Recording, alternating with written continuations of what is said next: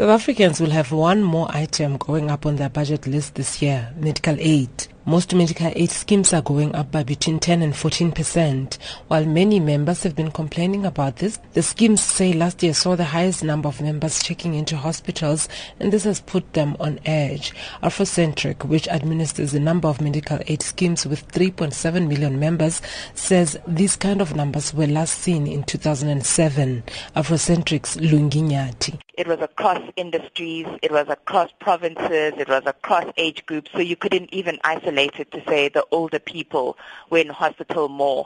Uh, or in KZN you saw a bigger problem. It was it was literally everywhere, and we did analyses to try and and and figure out what are some of the the reasons, and we've we've discovered many factors that have gone into it. Discovery Medical Aid Scheme also picked up this curious pattern, but Deputy CEO Ryan Noach says the increase was driven by supply. One of the key factors driving the hospital admission rate that we noticed is the many new hospitals that have been built in South Africa. And these new private hospitals, when they are built in a particular area, we see the admission rate in that area increase dramatically, despite the fact that the disease burden in the area seems quite constant.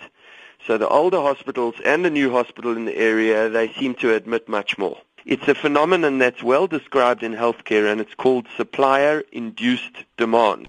But there are other issues, including that doctors are much more afraid of litigation and as a result they subject patients to many more tests than they did before to cover themselves.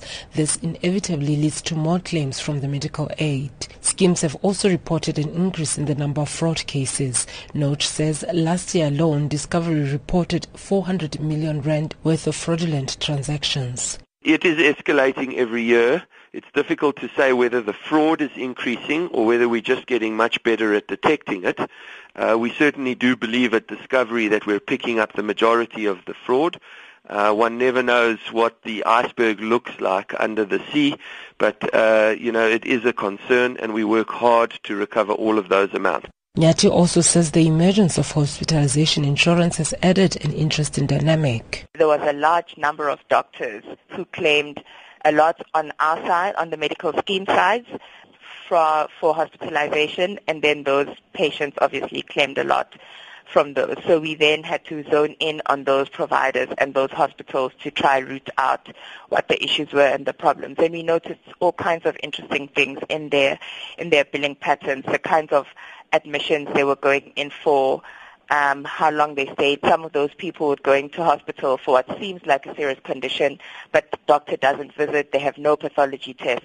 Not only has there been an increase in fraud cases, there's also been an increase in litigation against medical practitioners. Medical practitioner insurance schemes say settlement amounts can be quite high. Catherine Berry is a divisional director at Camargue Underwriting Managers, which insures medical practitioners. Consumers not only be more aware of their rights, but also having access to legal representation, given that the contingency fees are permitted.